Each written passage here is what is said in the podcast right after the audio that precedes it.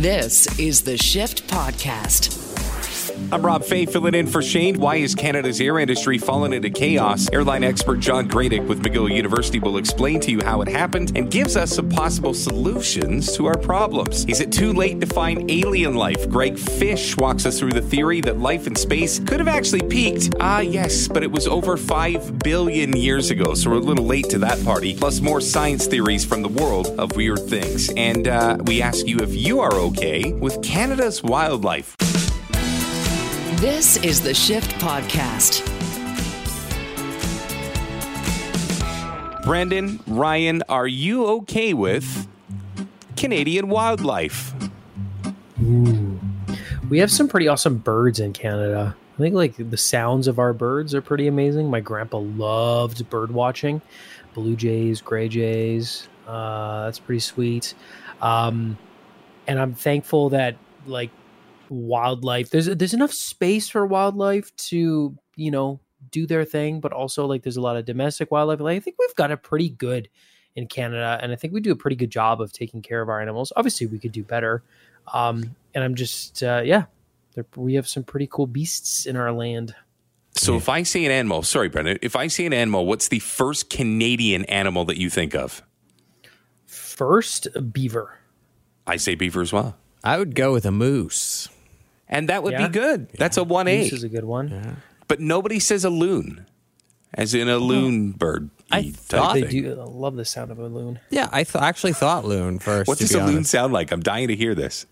It's like the the thing you hear. It's uh, isn't it the it, uh, actually the best way to say a loon is the animal at the start of Wheat Kings by Tragically Hip. Isn't that the bird? That's Oh, yeah, the sound that- of the, that- yeah. There we go. Oh, nice. Both of you guys. I'm proud of you. Uh, how about this? A man in Saskatoon woke up and looked outside his window to see a staple of Canadian wildlife, but not a bear, not a goose, not a dog. No, it was something much, much bigger. It was just after 7 a.m. this morning when Brian Kendall looked out his window thinking he saw someone's dog walking down this street. What Kendall actually saw was much larger than a dog. So I kind of get up and go to the window and uh, uh, have a look down this the street, and I can see these legs going. And then I look, and uh, there's a second one, and here it's moose. Global News spoke to a wildlife expert who says when the moose population is high, a moose wandering into a city can happen.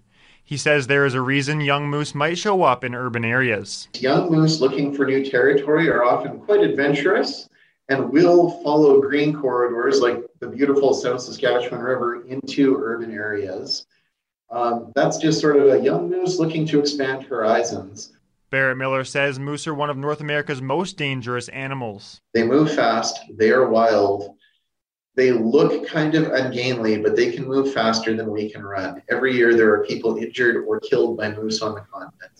Uh, not so fun fact: the moose is Canada's deadliest animal. There are more than f- get a load of this. There's more than 500 traffic accidents caused by moose in Canada annually. I have a question.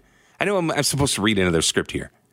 If if a if one goose is a goose and then multiple gooses become geese, what are multiple moose? There, there's an entire comedy sketch. I can't remember the comedian, but he has Oh, so this this has whole thing said. about he can't get the plurals right. And he says moosin, boxin, oxen. He gets it all wrong. And I remember at the very end of the joke, he said what it was correctly. And I'm completely blanking on it. So It's not uh, mooses. It's not meese, is it? It's definitely not meese. Okay. Um, Look at all those. the only correct plural of moose is moose. Oh, that, yeah. So you just say moose. Well, how come they don't say the same thing for goose? Yeah, right. English is weird. Yeah. There's uh I used to go to a summer camp where the uh, you would get awards if you were a great kid and did something cool and it was meese. Meese was the award you would get. It was a tiny little uh like cotton ball that was colored and had little antlers. And I actually thought that the plural of, of moose was meese for a long time, but nope. It's just moose. Well, gentlemen, here's what I need you to know before you go home tonight, all right? Between you and me, because I feel like we're becoming friends. In order to stay safe around a moose, just in case this happens to you. Yeah, By the way, the guy in the clip was awesome. Couldn't have sounded more Canadian if he tried. Miller says it's best to maintain distance, stay inside, and then report it to emergency officials immediately. I feel like that's kind of a blanket statement. Same thing with a cougar. Beaver herd. Oh, a herd. Anyways, uh, Saskatoon Police Service and conservation officers were able to capture said moose in less than three hours after the initial report. I thought it took them three hours to do it. The moose will now be released into a safe location by the Ministry of the Environment. So there you go. It's a, a feel good story at the end of it. How do you move a moose? Very You just politely. put it. Yeah, you just like. uh, Is there a trailer? You know how they have like horse trailers? Do you think like with the antlers? How could you fit Do you a get the moose? cowboy and lasso him around the neck with the beard and everything? Yeah, I don't know, man. No, he's too I big will- for that. Yeah. So this guy on Twitter, or pardon me, on uh, on our line says, a group of geese is called a skein. I thought a group of gooses were called geese. Wait, maybe is geese uh the male and female of goose? I don't think so. Oh my gosh, how do we do, how do we get on the radio? Like I feel like we've hijacked this station. We've done this. you but were we have done this so many times. Mooses? No, it's not mooses. It's a group Well, of a moose. group of geese can also be called a gaggle. well, I will say this: the coolest of all animals when they're traveling in packs are crows, because when they travel together, it's a murder. yes. A murder of crows. Yeah, there you go. Ominous. Fun. I mean, I guess so. All right, gentlemen, are you ready for your next one? Yes. Are you okay with the fine print?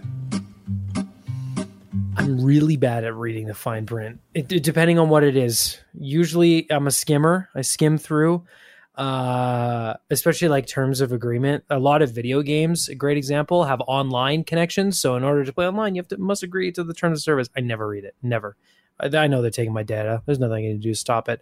But what I have started doing, and I don't think a lot of Canadians know that they can do this. We're lucky in Canada. Is you know you go to a website and it'll pop in and say accept cookies Yes.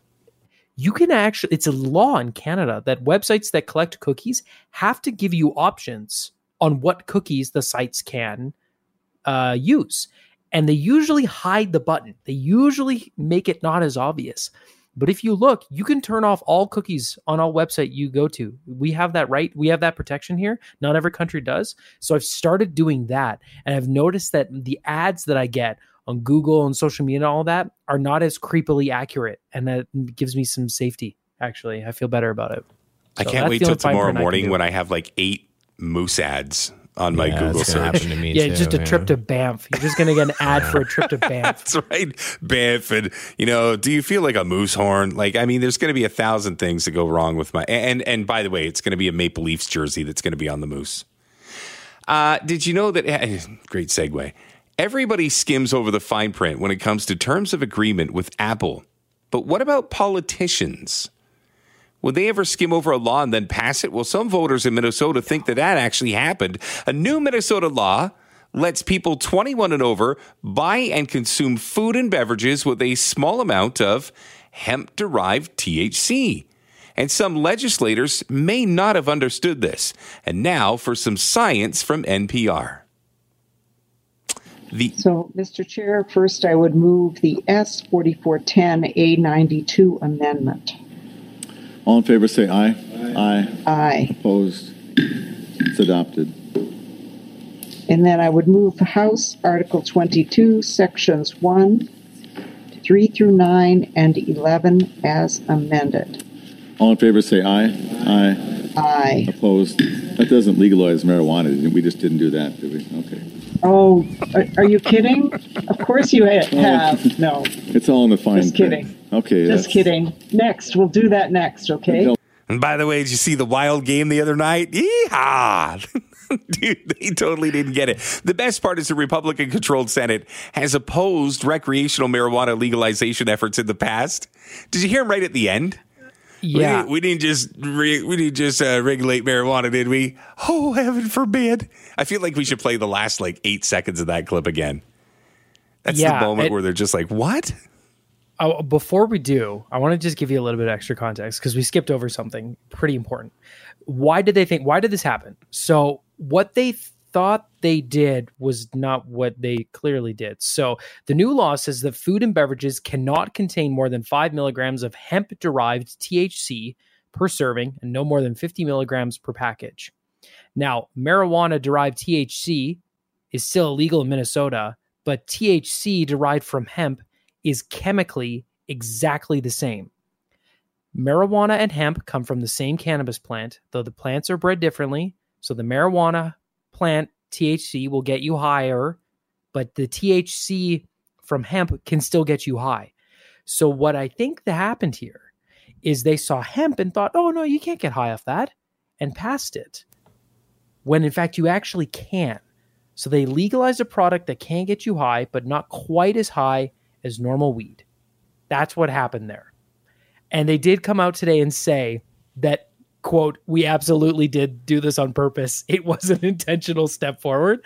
And mm, they haven't convinced me. You know what? I want to hear that. Is there any way we could do this, Brendan? Could we just hear them at the last like couple of seconds? If not, let me just reenact it. I I, I could tell you. Did we just legalize marijuana? Oh my gosh, I sure hope not. I mean, come on, guys. This is the people in charge of the state. Or maybe they do like THC and they're playing us all along. Hey, I know, we'll act like we made it a mistake, but at the same time, meet me in the back alley right afterwards. We'll go behind the portable and we're going to get after this right away. I don't know. Good for them. It's high time so that everybody does it. No pun intended. High time. Okay, gentlemen, are you okay? Oh, God, I love this one. Are you okay with the ice cream truck?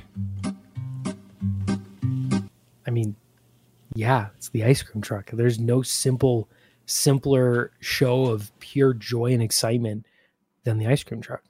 I uh, had a traumatic incident in my Oh no! youth. Yeah, where? Well, I mean, it wasn't necessarily. I Get was hit more by of a- one? a- no, I was a bystander off to the side in. Uh, this was in Buffalo, New York, and there was a ice cream truck going down a side street with cars parked on both sides. Did it it was a very fire? narrow side street, and um, I guess it just came to a point where it was a little too narrow, and it took out about three the guy kept going he took out like the front end of about three different cars before finally coming to a stop like he slammed these vehicles hard um, i was only about four so i first was excited that the ice cream truck was coming but then there was just carnage so i was terrified Did I was he at least actually turn the music off?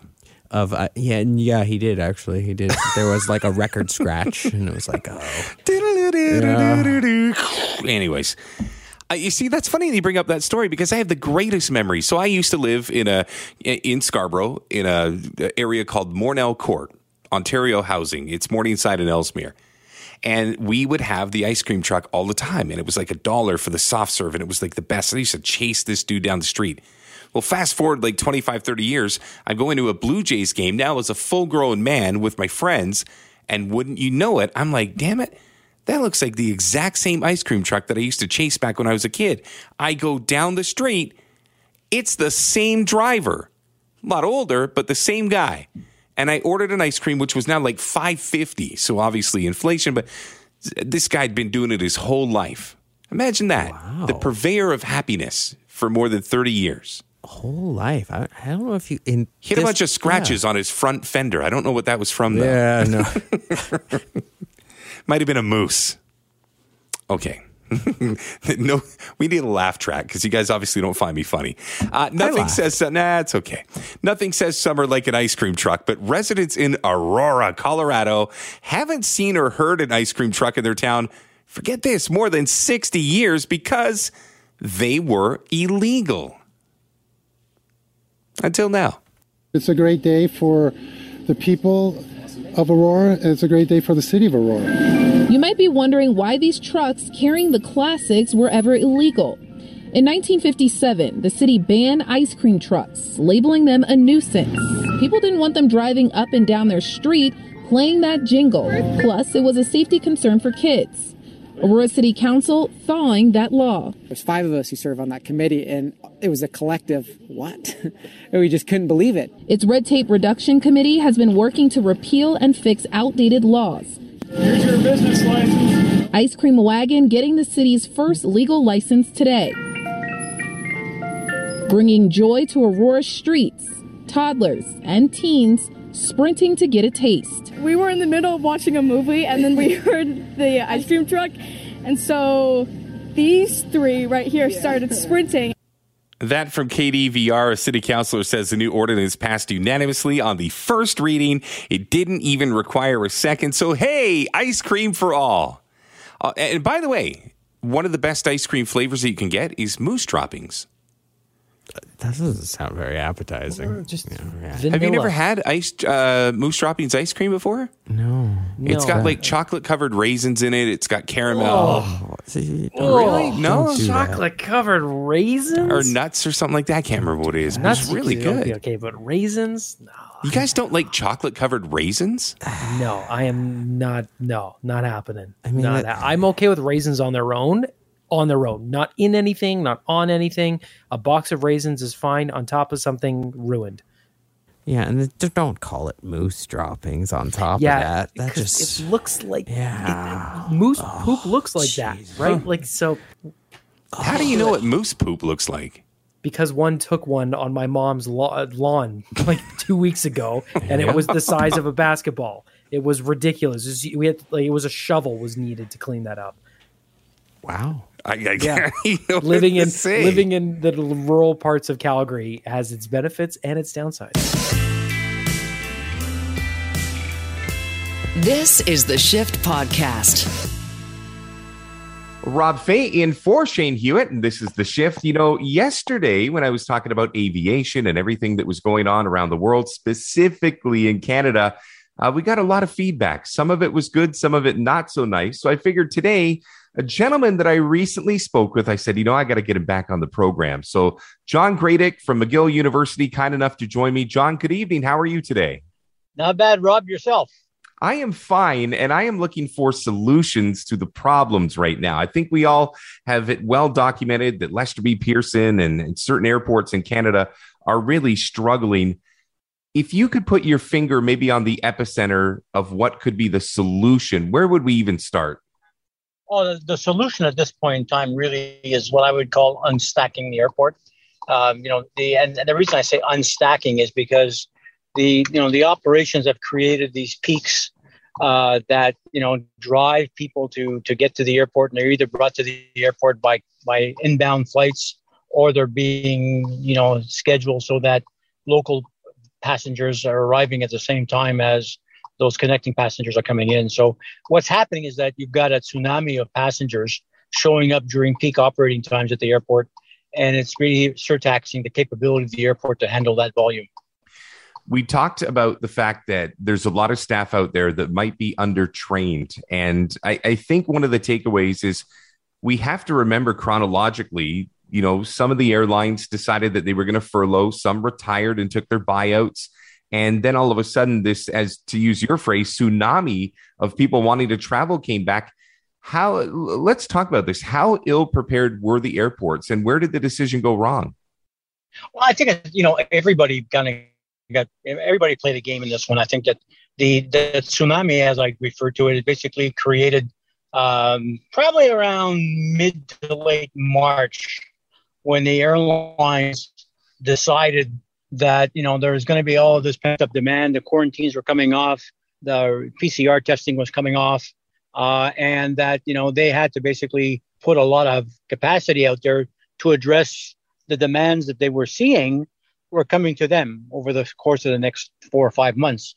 So at the, at the end of March, we saw a flurry of announcements from the airlines, uh, Air Canada, WestJet, Air Transat, that basically increased their services um, internationally as well as domestically.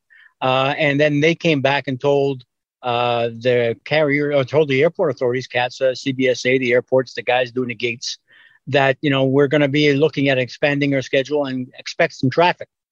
No idea how much traffic was going to show up because the airlines basically are the are the, are the purveyors of the keys for the demand numbers. So Air Canada says we, we're putting a lot of capacity out there. We don't know what the uptake is going to be of those seats, but be prepared for some numbers.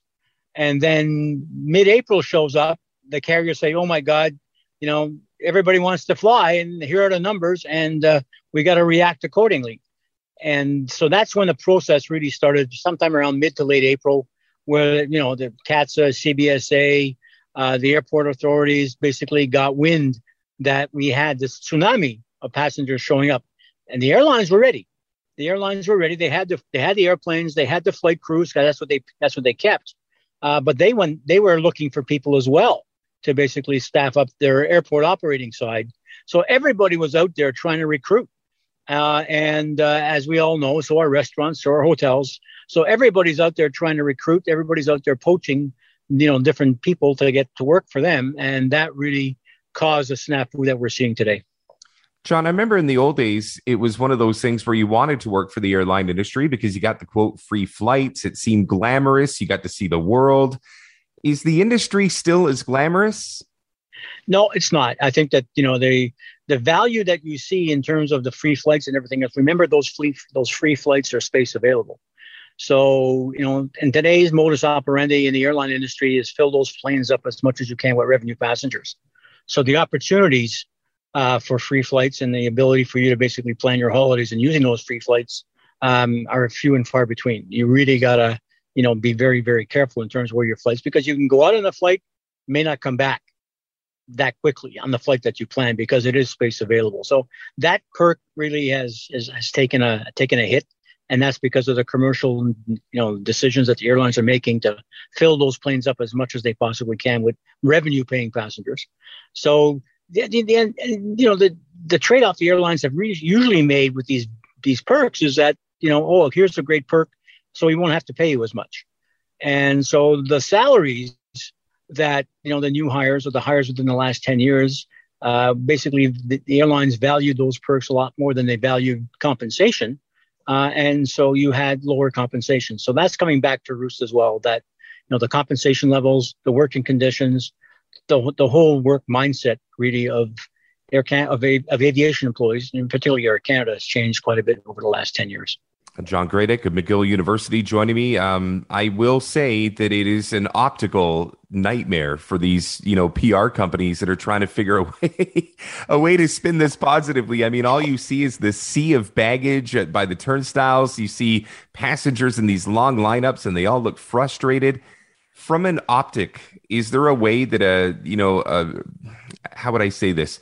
Is there a way that an airport might be able to spin this and say, you know what, yeah, it's bad right now, but better days are ahead. How how would you do the PR spin on this? Oh, I, I'd have to, you know, and, and far be it for me to put myself in the shoes of the Air Canada team at this, this point in time, but there's a big mea culpa that that really has to be said, you know, to the Canadian traveling public. The Air Canada brand is getting hit, and you know, and I and I see people, hundreds of people every day saying, never fly Air Canada. Don't fly Air Canada. Get away from Air Canada. Look at the treatment they're giving their passengers. So, you know, Air Canada is facing a tsunami of brand complaints these days. Uh, and so, you know, in those situations, you know, I, I, my, my biggest issue with, with the way that this has been handled is I have not seen Air Canada take ownership publicly of any of this stuff. I haven't yet to see an Air Canada senior leader, executive, basically come out and in front of the press and basically explain what happened and you know apologize or whatever you want to do. Somebody's got to be the public figure of air canada. It's not going to be the pr guys. We need somebody in the executive leadership at air canada basically take ownership. Uh, and once that happens you know that person will come will, will, will be a lightning rod for sure. But you know that's why they get paid the big bucks to take the lightning hits and i think that that's what we need right now is basically somebody to kind of calm the waters and basically say better days will will will, uh, will lie ahead. We're working pretty hard to get to get our act together. Please bear with us. Our sincere apologies. We're going to pay for everybody's canceled trips. We're going to refund everybody. We're going to pay for your missed cruises and your missed hotels and car rentals. Um, that's our job. So let's see if they uh, do that. Is there potential that one of these airlines could go bankrupt and then look to the government for some subsidization? I'm not even going to go down that path. Um, okay. the, the, the, the, the, financials of the industry are, you know, you, it may look good. And that's, you know, that's another issue that the airlines are saying we might as well, you know, make hay while the going is good because they know that, you know, BA5 variant is just around the corner. And we all know what that could mean for the industry. So they're maximizing their revenue opportunities now, trying to get as much cash as they possibly can. So they they know so it's it's a question of saying, okay, but you guys, just because you can fly these airplanes, doesn't mean that you should fly these airplanes, and understand the air, you know, understand the implications of flying, you know, these airplanes as hard as you've done, because you are in fact looking at, you know, putting the Canadian traveling public as a ham in the sandwich, and they're not very happy. John, let's switch gears. I want to talk about travel in general right now because we've been able to focus on Canada and unfortunately it's a little bit bleak, but let's talk about traveling abroad. I can't remember the last time. It seems like everybody I talk to is going to Ireland and going overseas. And I don't know if there was like a seat sale or something, but I can't tell you how many of my friends have been to Dublin in the last four to six months. But are you nervous when you travel abroad because obviously there's a war that's going on in in um, Eastern Europe. There is still mandates that are different in different countries. Do you feel that people are like, screw it, I'm just going to do it, or there is still this hesitation mentally to truly leap the pond? Well, I think that people have you got this this urge to travel. You know, I, I labeled it a few months ago as revenge travel that you know people are going to be wanting to go out there and get out get their get their uh, get their kicks from traveling again. And uh, you, we've seen that happen. And you know people basically are saying you know the heck with the the heck with the uh, with the good constraints that are out there or heck with what's going on. I'll manage my risks. So travel in 2022 and summer 22 is a combination of both patience that you have how much flexibility you built into your itinerary and your sense of adventure and your sense of risk so those are the those are the components that I think characterize travel in the summer of 2022. Um, if you ha- have a sense of adventure and you have some flexibility in your schedule, you don't mind getting you know shuffled around for a bit, and you've got enough time to do it, be my guest. But if you've got to be in London, England, and for a wedding, and then you got to be in France for a holiday, and you've got to do all of this in a week, um, not not the summer to travel, not the summer to do that. It's not going to work. Um, you know, there's congestion, there's delays, there's disruption all over Europe. Um, so if you've got a tight itinerary or you're basically risk averse or you haven't got a sense of humor when you're flying, uh, now is not the time to fly. Is this where other industries in travel can maybe take advantage? Like if I'm a train organization like Via or if I'm Greyhound, is this where I can capitalize? I think so. I think that you know the people are reconsidering their international travel when they see what's going on at Pearson and Montreal, Trudeau, and they see what's going on at Heathrow and, and Schiphol and the rest of Europe, uh, and they're really repositioning themselves for Canadian travel. Uh, and Canadian travel, you know, a lot. You, you know what you're getting yourself into in terms of travel conditions and constraints and health requirements. Uh, so th- this will be a boon for the Canadian travel agency. John, I do appreciate your time today. I know you're a super busy person. Um, one last one just before we go. I always like to finish on a positive here. Is there an end in sight? Like, I know that this wave that is coming through as far as the travel is usually families in the summertime. So, is it when kids finally go back to school? Is it when staffing numbers finally get up to a certain number? Where is that light and where should I focus? I would say, you know, you're, you're right. You know, the, the, the, the, summer peak is where the airlines make a lot of money, and that peak kind of kind of you know come down to earth sometime around the 10th of September. So that then that gives two to three months for the airlines and the airports to get their staffing levels up. So hopefully, you know, they'll they'll kind of reconsider what it's going to take to basically entice people to come and work for them. Uh, they've got a couple of weeks to kind of reconfigure their compensation packages to attract people and the market will naturally thin out come September 15th. So I got my fingers crossed for mid-September, early October as uh, something that resembles sanity back into the uh, Canadian travel industry. Well, I won't hold you to it because the world changes in the blink of an eye. But John, just the fact that we able to get, we were able to get these kind of answers, um, at least uh, makes me take a deep breath and say, you know what, maybe we will be able to get through this. John, thank you for your time today. All right, Rob, it's been a pleasure. Take care.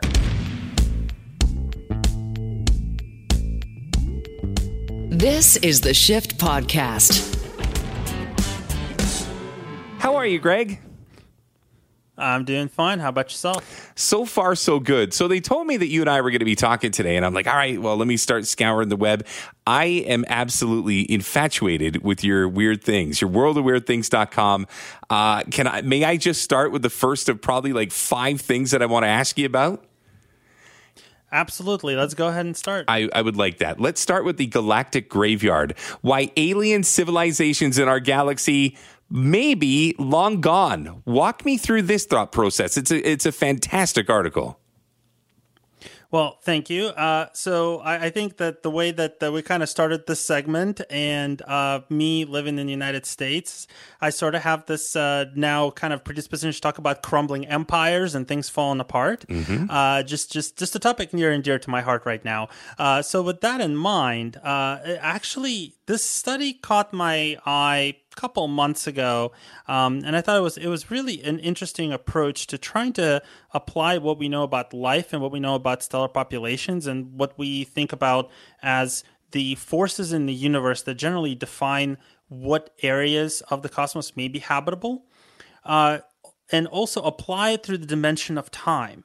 And when you do that, you find that the best place for life to evolve in the galaxy is something like 12 to 13,000 light years away from us and about oh 8 billion years ago or sorry 8 billion years after the galaxy formed so 5.5 billion years ago. That is probably statistically technically the peak time and place for life to exist which means that these are the best times for intelligent life to, ver- to emerge because it's just going to have so many chances, which basically tells us that we are billions and billions and billions of years late to trying to find a whole bunch of aliens we could potentially talk to. Do you think we're kind of like one of the last ones? Like, I know that you cannot answer that, but you talk about being late, and then you can talk about how long and how, you know, de evolved we are from what could be out there. Uh, are we just kind of alone on a rock, just drifting aimlessly, or do you really believe that there's somebody out there that is kind of a dance partner for us? Well, statistically speaking, there should be something out there as well uh, this is really again the study doesn't say that every single alien civilization in the galaxy is now dead and gone and never mind any sort of idea of contact with them. All it really tells us is that we probably missed the absolute peak we missed we missed the best time to catch them. It doesn't say that other civilizations couldn't exist right now. So so that's really what we're talking about. Um, the the biggest thing about this is, to really understand the study, we really need to understand the concept of deep time. And I'm I'm just curious, have you ever heard of that concept before? Of deep time? I Yes. have I have not. So deep time, very interesting thing. So this segment, or rather, I've I've I've done this segment about you know a million seconds ago, so about a week, and in that week, you've probably noticed that not much has changed. This has probably been an average week for you. Well, not not super average because Canada Day, happy birthday Canada. Uh, but uh, other than that, it's been pretty. It's probably not been this the most eventful week, right? That's true. It's been pretty normal. Now, if you're about to turn 32, first of all, happy birthday. Second of all, you're almost, you're a little over a billion seconds old. Uh, so congratulations on that. And in those billion seconds, you've grown up, um, and you've you've probably watched another generation grow. Uh, all of a sudden, you want to know what the kids are into because it's not starting to make sense anymore. You've probably also observed some major changes to where you grew up. You've probably moved somewhere else. You've noticed some political changes. You've noticed some social changes. You've started noticing patterns that you couldn't have noticed in the span of a million seconds. So really from a standpoint of deep time, it's it's the idea that if we can actually look for long enough, we're going to see patterns that are actually incredibly influential that we wouldn't have noticed if we just you know looked for just a couple moments. So that's really what what that brings us. We we really when we look at time from the standpoint of millions of years are basically just a second. Anything anything that that is less than a million years we don't we're not even bothering with we're going to see some very major and complicated forces that can shape pretty much everything in the universe and that includes life and distribution of stars and potentially distributions of um, alien civilizations. And that brings us right back to the Milky Way. The Milky Way is about 13.5 billion years old. It's going to exist for another 5 billion years as an independent galaxy, after which it will merge with Andromeda. And then this combined galaxy might be around for another 10 billion years or 13 billion years before it hits something else. So there's plenty of chances for life to emerge. And after the merger with Andromeda, there might be a huge spark of activity that will generate another um, belt of probabilities for life to emerge. So it's it's very again it's it's all very much cyclical, but we may have just come at this time that's very quiet. There's not a whole lot out there. Um, and there's not really other we may contact and find. It's unbelievable. We actually got people texting in that says deep time rules. People are on your train right now, and I appreciate that, Greg. I want to switch gears. You brought up another great topic. It says global warming won't kill us anymore, but it sure is going to make us suffer. I thought it was a great read, and you went right at it. You said that humanity is not going to collapse from climate change thanks to things that we've already done, but we could be in serious trouble if we don't do more. Do tell.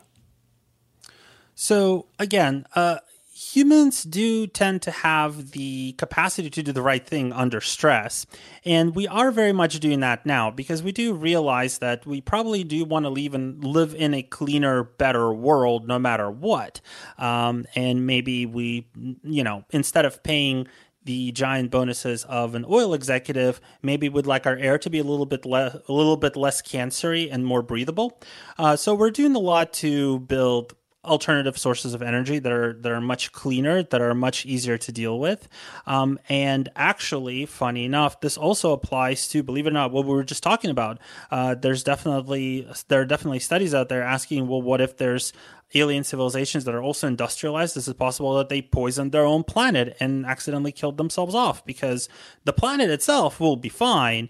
It's our infrastructure and our ability to grow food and our ability to maintain a modern society that may not catch up with how fast we're changing the planet by pumping out emissions and not cleaning up after ourselves. So that's that's another one of those things to, to, to keep in mind. We we do know what we need to do. The problem is really more political and having people in power who just don't want to do anything about it. But the thing about that is that humans are mortal and those people have a very finite lifespan. So the so the earlier that they're gone for one reason or another, the earlier we can actually take a lot more action than we are taking right this moment. And we do have a lot of great plans for how to like really clean up the planet. And you're just saying that politicians are getting in the way. Not to put words in your mouth, but that's what I'm hearing, correct? Oh yeah. No, no, no, no. You're not putting words in my mouth. That's exactly what I'm saying. Mm. They're literally just sitting there in the way like this big giant roadblock. I mean, yeah. That's that's just the way it is. You know, one of the things that you said in the article is you said, listen, humanity doesn't have a planet B, not a plan B, but a planet B, and won't for hundreds, if not thousands of years. You see somebody like Elon Musk in the news talking about how they're going to try to get to Mars, how they might try to inhabit Mars, and everybody sits back and says, oh, well, maybe it's like the Matt Damon maybe uh, movie. Maybe we can get this going. And so that there isn't really the five alarm fire panic that you would assume would be around humanity right now. I mean, if you look at the temperatures, if you look at things that are going on globally with food and everything, I'm actually really surprised that humanity as a whole, minus those who already understand what we're doing, aren't a little more concerned. Well, I think that humanity by itself is is very much concerned. It's just we the leaders who we have aren't because they don't really care. We kind of went on the big spree of electing sociopaths to positions of power. And what happens with sociopaths is that they're basically physically and mentally incapable of caring about anyone but themselves and what benefits them in the current moment. So that's really what we're fighting with. I'm pretty sure that the majority of people are quite concerned about how we're actually going to make this world run without killing ourselves in the process. Um, but that, but then when we start talking about um, things like, are we actually going to be able to go to another planet as a plan B? Uh, the answer is Elon Musk can say whatever it is that he wants to say. But the bottom line is, if he tries to send people to Mars anytime in the next couple hundred years, those people will die a horrible death. That's just that's just science. Um, you have to keep in mind that um, gravity uh, is pretty the lack of gravity is is pretty bad for the human body. Like we evolved at a certain gravity and it's very important for us. Um, so basically being in a place that has one third the gravity and far far more radiation means we're probably going to live very short miserable lives. Actually starting a colony on another planet is immensely hard. And one of the biggest things that we need to realize is that when we move to other planets. It's not going to be because, well, Earth is a wreck. We needed to do something, and we built a utopia in another world, like a lot of sci-fi uh, will tell us. The reality is going to be we're going to move to other planets when we develop the technology to modify ourselves to exist on other worlds. That's how that's actually going to happen in reality. When that will happen, I don't know, but it's not going to be anytime soon. You know, in the next hundred years, we're not going to have massive cities on Mars with millions of, of active people uh, having you know parties and inviting us over. That's just not happening. Sorry. Uh, you don't have to apologize to me. I totally get it. Um, I've always had this conversation with my friends about life on Earth. Like, for example, we're not going to Mars, we're not going to set up on the moon, we're not going to Jupiter, but can we dig downward? Can we live in the ocean? Like, could we possibly utilize the other 65% of the world that we don't even get a sniff of? Is that even possible? I'm actually going to challenge the the question of that we're not going to set up on the moon. We can actually set up on the moon now. We have the technology now if we really wanted to do it and we could free up a hundred billion dollars or so worldwide. We could totally set up on the moon. That's not even an issue. There's all sorts of plans all sorts of uh, machinery, all sorts of rocketry that we know how to build. We could totally build a base on the moon, no problem. But I thought politicians got the in the way. The issue is just going to be rotating the astronauts out on a timely basis. Right, right, right, right.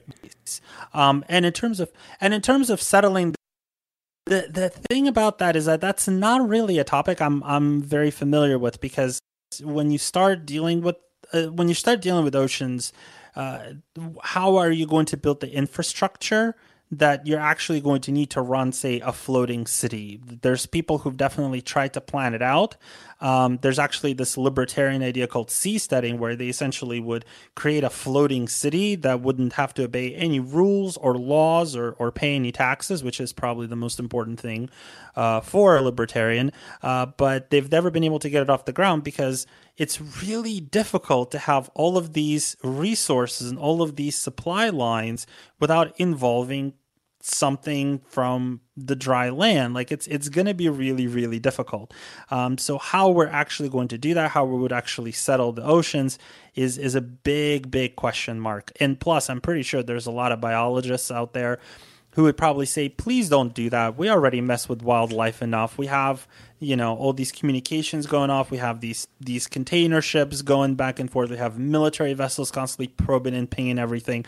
Uh, we're probably not going to it's probably going to be better for the wildlife if we just leave it alone in the ocean.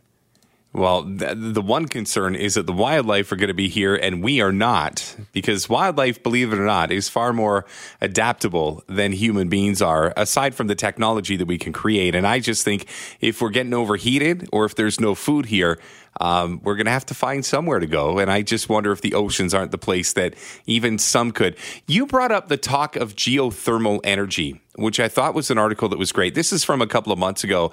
And you were talking about a new energy startup that wants to use lasers to make geothermal energy more accessible across the world. Is this a good thing? Yeah, absolutely.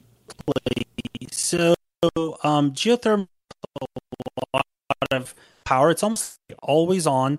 Um, and Earth is going to be hot for billions of years, more than we'll actually be able to have anything on the surface because eventually the sun will expand into its red giant phase and it'll heat up um, and nothing could really like stay on the surface of earth because it'll just be way too hot uh, but up until that point we can be and actually even past that point if we really wanted to and burrowed really deep into the into the ground we could still be extracting very steady energy from it. And it's clean and it's pretty safe.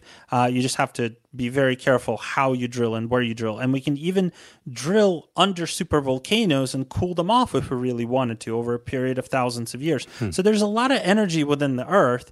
And the more reliably we can find a way to use it, the cleaner and easier it's going to be for us to essentially just retrofit all of our existing grids to run off of geothermal energy and then mix it in with solar, with tidal, with other renewable energy sources, and yes, with nuclear power. And we'd have all of our needs covered basically forever. It's a great way to finish. I, you know what? Let's finish with a little optimism on that one. Greg, thank you so much for stopping by. I know that you're usually a contributor with Shane, but I was looking forward to this all afternoon. And um, thank you for making time for me, especially this late at night. Let's talk again. Absolutely. Always a pleasure. Thanks for listening to the Shift Podcast. Make sure you subscribe, rate, and review the show and share with anyone you like. Get it on Apple Podcasts, Google Podcasts, Spotify, and CuriousCast.ca.